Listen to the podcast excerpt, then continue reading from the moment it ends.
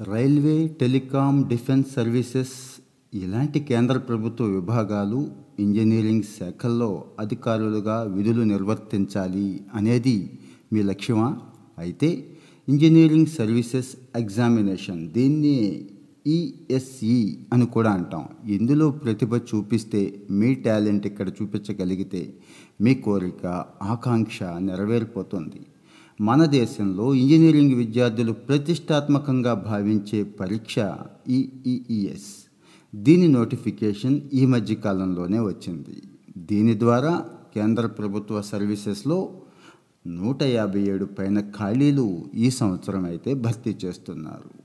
ఈఎస్ఈలో విజయం సాధించాలంటే ఏం మెళుకువలు పాటించాలి అనేది చూద్దాం. జాతీయ స్థాయిలో అనేక శాఖల్లో assistant executive engineer assistant engineer లాంటి గ్రూప్ ఏ ఉద్యోగాల భర్తీ కోసం civil electrical mechanical electrical and communication విభాగాల్లో ప్రతి సంవత్సరం యూనియన్ సర్వీస్ పబ్లిక్ కమిషన్ వాళ్ళు ఈఎస్ఈని నిర్వహిస్తూ ఉంటారు. ఇది మూడంచెల పరీక్ష. సెలెక్ట్ అయిన తర్వాత central engineering services military engineering services central water engineering central power national border road engineering services Indian skill development services Indian defence services Indian telecommunication services junior telecom officer Indian radio regulatory services ఇలాంటి అనేక విభాగాల్లో నియామకాలు జరుగుతాయి. ఇందులో ఉద్యోగం పొందిన వారికి సమాజంలో గౌరవం ఉద్యోగ భద్రత రెగ్యులర్ ప్రమోషన్లో అత్యున్నత స్థాయికి చేరుకునే అవకాశం ఉంటుంది. ఉద్యోగ సంతృప్తి కూడా ఉంటుందండోయ్. ఇంజనీరింగ్ సర్వీస్ సాధిస్తే సెవెంత్ పే కమిషన్ మొదటి నెల జీతం ఎంత ఉంటుందో తెలుసా? సుమారు లక్ష వరకు ఉంటుంది. ఎవరు అర్హులు అంటారా? ఇంజనీరింగ్లో ఏదైనా డిగ్రీ సమాన అర్హత ఎంఎస్సి తత్సమాన అర్హత ఉన్న వాళ్ళందరూ అర్హులే. ప్రతిపాదించిన mechanical civil electrical electronics and telecommunication సబ్జెక్టులో ఏదో ఒక దాన్ని అభ్యర్థి సెలెక్ట్ చేసుకోవాల్సి ఉంటుంది. ఇక వయస్సు. పరీక్ష రాసే సంవత్సరానికి జనవరి ఒకటవ తేదీకి ఇరవై ఒకటి నుంచి ముప్పై సంవత్సరాల మధ్య ఉండాలి. కొన్ని కేటగిరీల అభ్యర్థులకు గరిష్ట వయసులో సడలింపు కూడా ఉంటుంది. ఆన్లైన్ దరఖాస్తుకి చివరి తేదీ సెప్టెంబర్ ఇరవై ఆరు రెండు వేల ఇరవై మూడు మాత్రమే. సో వెంటనే అప్లై చేయాల్సి ఉంది. ఇక వెబ్సైట్ అంటారా? WWW dot UPSC online dot NIC dot in. Preliminary స్టేజ్లో పరీక్ష తేదీ అయితే పద్దెనిమిది రెండు రెండు వేల ఇరవై నాలుగు అంటే ఫిబ్రవరి పద్దెనిమిదిన ఈ ఎగ్జామ్ కండక్ట్ చేస్తున్నారు. తెలుగు రాష్ట్రాల్లో చాలా పరీక్షా కేంద్రాలు ఉన్నాయండి హైదరాబాద్ ఉంది విశాఖపట్నం ఉంది తిరుపతి ఉంది. ఇక మెయిన్స్కి వచ్చి హైదరాబాద్ మరియు వైజాగ్ మాత్రమే పరీక్షా కేంద్రాలుగా ఉన్నాయి. విజయ సాధనకి మన వ్యూహం ఎలా ఉండాలి అనేది చూద్దాం. ఈఎస్సి సిలబస్ని వీలైనన్ని సార్లు పరిశీలించి ఇందులోని అంశాలను క్షుణ్ణంగా అర్థం చేసుకుంటే బాగుంటుంది. సిలబస్లో ఏ ఏ అంశాల్లో బలంగా ఉన్నామో ఏ ఏ అంశాల్లో బలహీనంగా ఉన్నామో తెలుసుకొని దానికి తగ్గట్టుగా ప్రిపరేషన్ ప్లాన్ తయారు చేసుకుంటే మంచిది.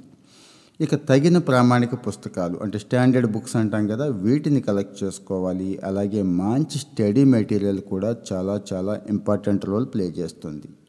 ఈఎస్సి ప్రశ్నపత్రాల విషయానికి వస్తే సిలబస్ పరిధి చాలా విశాలం. ప్రశ్నలు ఇరవై నుంచి ఇరవై ఐదు శాతం సులభంగా ఉంటాయండి. ఎవరైనా ఆన్సర్ చేసేయచ్చు. ఇక మధ్యస్థంగా ఇంకొక ఇరవై నుంచి ఇరవై ఐదు శాతం ఉంటాయి. మిగిలినవి కాస్త కఠినంగా ఉంటాయి. ప్రిపరేషన్ ప్లాన్ అనేది ఈ ప్రశ్నలకు అనుగుణంగా మనం తయారు చేసుకుంటే బాగుంటుంది. గత కొన్ని సంవత్సరాల నుంచి ఆచరణాత్మకమైన అంటే ప్రాక్టికల్గా ఉన్నటువంటి ప్రశ్నలు చేర్చడం వల్ల ప్రశ్న పత్రంలో కాస్త కఠినత్వం పెరిగింది అని చెప్పుకుంటున్నారు. ఈ పరీక్షకు పోటీ కూడా ఎక్కువే ఎందుకంటే ఆల్ ఇండియా లెవెల్ కదండి. క్యాండిడేట్స్ నాలుగు సంవత్సరాల ఇంజనీరింగ్లో బేసిక్స్ మీద ఎంతో కొంత అవగాహన అయితే ప్రస్తుతానికి సాధించే ఉంటారు. ఈ ఎస్ఈ సిలబస్ని దృష్టిలో ఉంచుకొని అంశాల వారీగా ముందు బేసిక్స్ మీద మళ్ళీ ఒకసారి పట్టు సంపాదించుకోవాలి. సాధారణంగా క్యాండిడేట్స్ తమకు నచ్చిన అధ్యాయాలను చదవడానికి బాగా ఇంట్రెస్ట్ చూపిస్తూ ఉంటాం. కానీ పరీక్షల్లో అలాంటివి ఏమి చూడరు కదా. సో ఈ వెయిటేజీని దృష్టిలో పెట్టుకొని అన్ని అధ్యాయాలకు తగిన ప్రాధాన్యత ఇవ్వటం చాలా చాలా ముఖ్యం.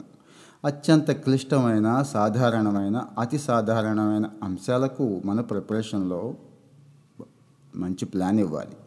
సబ్జెక్టు పరంగా తమ స్థాయిని బట్టి సొంతంగా ప్రిపేర్ కావాలా కోచింగ్ తీసుకోవాలా అనేది ఎవరికి వాళ్ళే డిసైడ్ చేసుకుంటే బాగుంటుంది. ప్రిలిమ్స్ మెయిన్స్ రెండు పేపర్లో కనీస క్వాలిఫైయింగ్ మార్కులను నిర్ణయించే విచక్షణాధికారం యూపీఎస్సీకి మాత్రమే ఉంటుంది.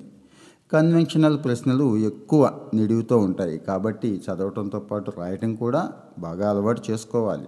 క్వశ్చన్ కమ్ ఆన్సర్ బుక్లెట్ విధానం ప్రవేశపెట్టడం వల్ల సమాధానాలు రాయడానికి నిర్ణీత స్థలాన్ని కూడా కేటాయించారు. అందువల్ల వీలైనంత సూటిగా జవాబులు రాయడం మంచిది.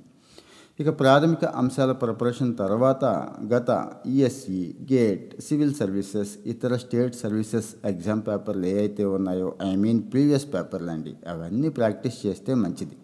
దీనివల్ల ఏ ఏ విషయం మీద ఎలాంటి ప్రశ్నలు అడుగుతారు అనేది మనకు తెలుస్తుంది.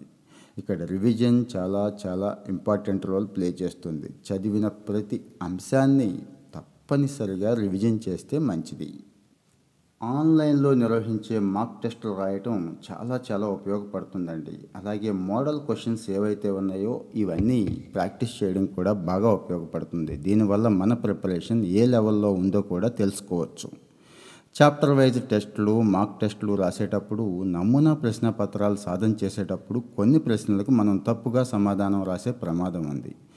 అలాంటి ప్రతి ప్రశ్నను ఇక్కడ మనం చెక్ చేసుకోవచ్చు సవరించుకొని వాటి మీద ప్రత్యేక శ్రద్ధతో మళ్ళీ మళ్ళీ ప్రాక్టీస్ చేయవచ్చు ఫిలిమ్స్లో ప్రశ్నలు ఎక్కువగా ఉంటాయి సమయం చాలా చాలా తక్కువ ఉంటుంది. అందువల్ల అందుబాటులో ఉన్న పరీక్ష సమయంలో ఎన్ని ప్రశ్నలకు సమాధానం గుర్తిస్తున్నాం అనేదే ఇక్కడ విజేతను నిర్ణయిస్తూ ఉంటుంది.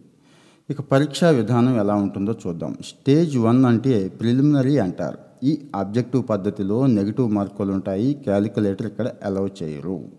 పేపర్ వన్ వచ్చి general studies and engineering aptitude ఉంటుంది. రెండు వందల మార్కులకి రెండు గంటలు. పేపర్ టూ వచ్చి సంబంధిత engineering I mean civil electronics electrical electronics and communication ఇట్లాగా. ఇక్కడ ఈ పేపర్కి మూడు వందల మార్కులు ఉంటే టైం మూడు గంటలండి. అంటే మొత్తం మీద ఈ స్టేజ్లో ఐదు వందల మార్కులు ఉంటాయి ఓఎంఆర్ షీట్లో సమాధానాలు మార్క్ చేయడానికి బ్లాక్ బాల్ పెన్ను మాత్రమే ఉపయోగించాలి. ప్రతి తప్పు సమాధానానికి ఒక మార్కుకి వన్ థర్డ్ అంటే జీరో పాయింట్ త్రీ త్రీ తగ్గించేస్తారు. ప్రతి ప్రశ్నకి రెండు మార్కులు కేటాయించినందువల్ల ఒక సమాధానం తప్పుగా రాస్తే మనం point six six negative marking పోతుంది అన్నట్టు. ఇది క్వాలిఫైయింగ్ స్టేజ్ కాదు. ఇందులో సాధించిన మార్కుల్ని ఫైనల్ సెలక్షన్లో కూడా పరిగణలోకి తీసుకుంటారు కాబట్టి ఎంత జాగ్రత్తగా రాస్తే అంత మంచిది. స్టేజ్ టూ దీన్ని మెయిన్స్ అంటున్నాం. కన్వెన్షనల్ ఎగ్జామ్ అండి ఇది. ప్రిలిమినరీ పరీక్ష ద్వారా వన్ ఈస్ టు సిక్స్ లేకపోతే one is to seven UPPSC decide చేస్తుంది. ఈ రేషియోలో మెయిన్స్కి క్యాండిడేట్ని సెలెక్ట్ చేసుకుంటారు. ఈ సంవత్సరం ప్రకటించినవి నూట అరవై ఏడు ఖాళీలు కాబట్టి వెయ్యి రెండు నుంచి పదకొండు వందల అరవై తొమ్మిది మంది మాత్రమే మెయిన్స్ పరీక్షకు వెళ్ళే అవకాశం ఉంటుంది. ఇంకా ఈ ప్రశ్న పత్రం ఎలా ఉంటుంది టైం ఎలా ఉంటుందో చూద్దాం. ఇక్కడ పేపర్ వన్ వచ్చి సంబంధిత engineering civil mechanical electrical electronics communication ఉంటుంది. మార్కులు వచ్చి మూడు వందలు ఉంటాయి టైం వచ్చి రెండు గంటలు. పేపర్ టూ సంబంధిత engineering civil mechanical electrical electronics and communication ఉంటుంది? మార్కులు మూడు వందలు టైం మూడు గంటలు అన్నట్టు. అంటే రెండు పేపర్లు ఇస్తున్నారు ఈ స్టేజ్ టూలో. ఇక్కడ ఆరు వందల మార్కులు. ఇక స్టేజ్ వన్ స్టేజ్ టూ కలిపి పదకొండు వందల మార్కులకి క్వశ్చన్ పేపర్స్ వస్తున్నాయి. ఈ రెండు స్టేజీల్లో సాధించిన మార్కుల ఆధారంగా అంటే ఈ పదకొండు వందల మార్కులకి క్యాండిడేట్స్ని వన్ ఇస్ టు టూ నిష్పత్తిలో స్టేజ్ త్రీ అండి. ఇది పర్సనల్ ఇంటర్వ్యూకి తీసుకుంటారు. ఈ సంవత్సరం ఖాళీల సంఖ్య నూట అరవై ఏడు కాబట్టి మూడు వందల ముప్పై నాలుగు మంది ఈ ఇంటర్వ్యూకి సెలెక్ట్ అయ్యే అవకాశం ఉంది. ఫైనల్ సెలక్షన్ ఎలా ఉంటుందో తెలుసా? మూడు స్టేజీల్లో కలిపి పదమూడు వందల మార్కులు కాను అంటే ఇంటర్వ్యూకి రెండు వందల మార్కులు కలిపితే పదమూడు వందల మార్కులు అయినాయి. ఈ వచ్చిన మార్కుల ఆధారంగా ఉన్న ఖాళీలకు అనుగుణంగా ఫైనల్ లిస్ట్ అనేది ప్రిపేర్ అవుతుంది. సో ఎందుకు ఆలస్యం? ఇంజనీరింగ్ చేశాను గవర్నమెంట్ సర్వెంట్లోకి వెళ్ళాలి లక్షల్లో ప్యాకేజ్ కావాలి మంచి భవిష్యత్తు కావాలి అనుకునే వాళ్ళకి ఖచ్చితంగా ఈ సమాచారం ఉపయోగపడుతుంది అనుకుంటున్నాను. మిత్రులారా మీకు నచ్చితే లైక్ చేయండి. మీ మిత్రులకు కూడా షేర్ చేయండి. మన ఛానల్ సబ్స్క్రైబ్ చేసుకోవడం మాత్రం మర్చిపోవద్దు. Thank you.